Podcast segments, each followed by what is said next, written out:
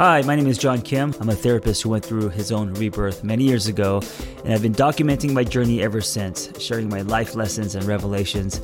I believe in casual over clinical, with you instead of at you. I come unrehearsed on purpose because self help doesn't have to be so complicated. I don't know if you can actually hear the light rain in the background. It's one of it's one of my uh, most favorite calming meditative sounds just light drizzle of rain tapping on windowsills. And also the other sound that um, i can't get enough of that actually calms me and it's more of an uh, aggressive sound is the uh, throaty exhaust on my motorcycle. Um, you also hear the revving of 911 porsches. There's a distinct sound to that engine that uh, I, I don't know, it just calms my body and I love it. Anyway, I want to read you something because this episode is not about uh, throaty exhaust pipes or rain. It's about attraction and why it's important for us to reevaluate attraction, to explore it, uh, to look for patterns, right? To investigate I'm working on a new book titled Break Through Your Breakup. Uh, it was previously titled You Dodged a Bullet, and uh, they kind of had a problem with the word bullet, which I understand. And so uh, this book is, uh, I was going to say it's a survival guide, but it's not a survival guide. It's a thriving guide for people going through an expired relationship. And I'm writing about uh, examining the black box, you know, once the plane goes down and after there's been some healing, some distance um, returning to the crash. Not literally. I'm not talking about going to your ex's house and knocking on doors. That's not what I'm talking about. Uh, mentally, emotionally, returning to the crash. Not playing shit back so it's traumatic, but examining the black box. Why did the plane go down? And also approaching it from what was my part in this, not why did it go down uh, what was their part in this. Because if you do that, it's really easy to fall into victim mode and someone did something bad to you. You know, they abused you, cheated on you, whatever, and then you're going to leave with very little information, um, but just highly charged emotions of anger and resentment. And that's not the goal. The goal is to review the black box. And this is why I say you have to have some distance. So the emotions have calmed down you you are you are not reacting and you are now exploring researching looking at data for yourself so you could bring more to the table in your next relationship right? I think what's in that black box is gold. And this is what most people skip the step of review right? Uh, we get on apps very fast. We get into other relationships very fast I have been guilty of that, and we skip this step of what happened and how can we review this so it doesn't happen again, right? What can I learn from this expired relationship? So today we're going to talk about attraction, and by we I mean me sitting in my garage with the garage door open, listening in, uh, listening to um, the drizzle of rain hey, if you live in Oregon, you're like, what are you talking about? Rain, it rains every day. Well, I live in Los Angeles. So rain to us is like snow. It's like you wake up in the morning and you see that it's snowing on your front lawn and you want to play. Or in my case, with the rain, I want to, um, I either want to get very creative, like lock my door and just write or be creative, podcast, make videos, um, or lock my door and take my clothes off or because the rain also makes me very horny. All right, enough, enough, John. In looking back, for most of my life, I've been attracted, and I've been attracted to, and and have uh, uh, women have been attracted to. What? Wait, hold. Sorry. Okay. In looking back, for most of my life, I've been attracted and have attracted women who have had something taken from them their voice, their boundaries, their childhood, their virginity. Women who had to grow up fast and take care of other people, stripping them of their voice and sense of self, right? And hence this becoming, turning them into caretakers and eventually mothers to their partners. which then changes the dynamic from mouth to nipple.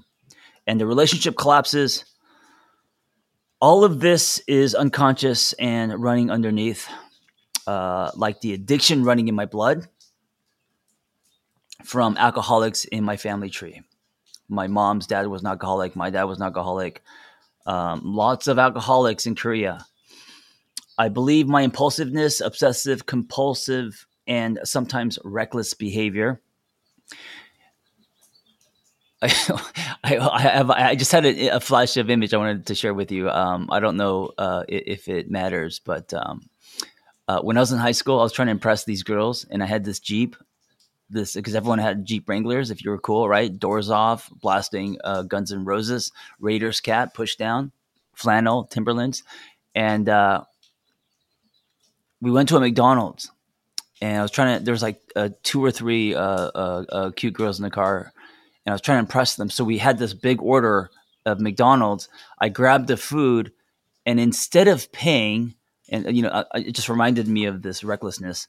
Um, I just took off and I thought I thought stealing would impress these girls, and of course they giggled and and all that. Um, here's what's interesting, no joke. So I did that.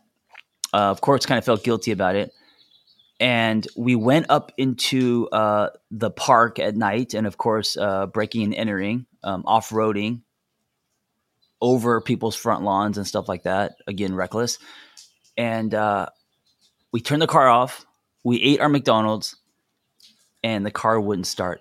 There was no reason why the car wouldn't start. It was a brand new Jeep Wrangler, never had any problems with it. And for some reason, an, an hour after I stole uh, McDonald's, didn't pay for McDonald's, my car wouldn't start.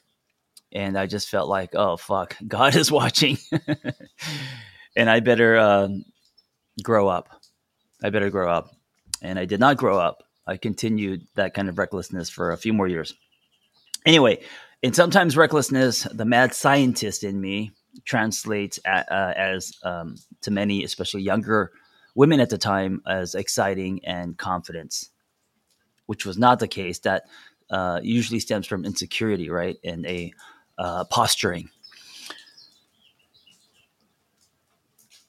But what it was truly uh, was uh, my wiring due to my story, like theirs. And this produced an animalistic attraction. So uh, you take a woman who um, had something taken from her, her voice, doesn't have a sense of self. You take a boy who has addiction in his blood, is uh, impulsive, compulsive, obsessive, right? Uh, and, and, you know there are some things about that that have really uh, that I do like about myself. So when it comes to creativity and building things and all of that stuff, um, that has helped.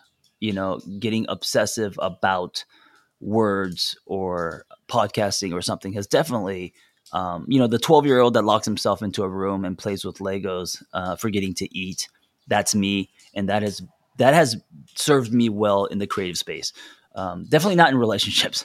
So you take these two people, you put them in a room, and um, I believe they find each other.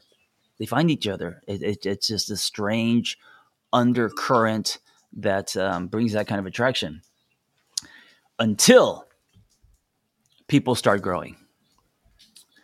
Until people start growing. And so for me, uh, now at 49, I uh, definitely have grown away from that. I'm a lot more calm. I mean, doing a lot of therapy and self self uh, uh, self evaluation, examination, um, reviewing the black box many times because I've been in many relationships, lots of you know three year relationships, and um, that has started to rewire. I have started to rewire myself. Right now, that being said, I still have those tendencies. You know, I think one of the misconceptions about self help is that uh, once you quote, quote unquote grow, you don't snap back.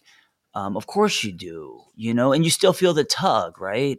And um, it may not be as strong, but it's still there.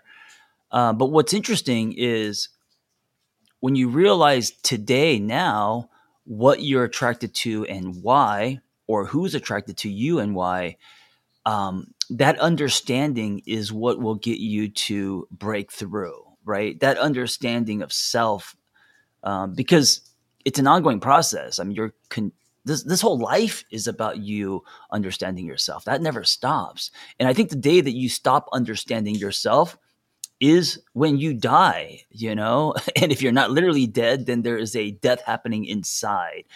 So part of attraction is the constant evaluation of understanding slash understanding self and with understanding self also comes new definitions right and with new definitions you are now looking for new love experiences which then gives your body a new experience of what could be different so you're not just you know loving via logic and this new experience through your body of course very powerful then uh, makes you to possibly um, love different, make different choices, maneuver differently in relationships. And this is why it's important to understand. This is uh, uh, why it's important to understand attraction, understand um, your attraction today, because the chances are it's very different than your attraction to uh, yesterday, uh, your attraction yesterday, and also what you want today. You know, I, I don't know if you are um, going to give yourself what you want if you don't understand what you've been through, what you wanted before. It's like you need to pull back and see the whole picture. And that's going to give you a clearer view of self and what you want, right? Um, it will also give you more motivation and drive to give yourself what you want, right? Because if you don't do any of this, if you don't process any of this, you're, you're, you're going to tend to default to what was. That's just norm. Like our bodies are used to what we've been through, and that's what we tend to trace, not what we could have that's different. That takes courage that takes you swimming past breakers, swimming past lot of things that come up. That takes a leap, that takes faith, that takes risk, right? That takes vulnerability. And so those are all decisions and choices. And I think to make those decisions, we have to understand, understand ourselves better, who we loved and why. So ask yourself, ask yourself, um, what are your love patterns? You know, why were you attracted to that ex that was, you know, so toxic? Um, who are you attracted to now and why? What kind of people are attracted to you and why? What kind of new love experiences do you want? And also, if you're in a relationship, the same questions, you know? Um,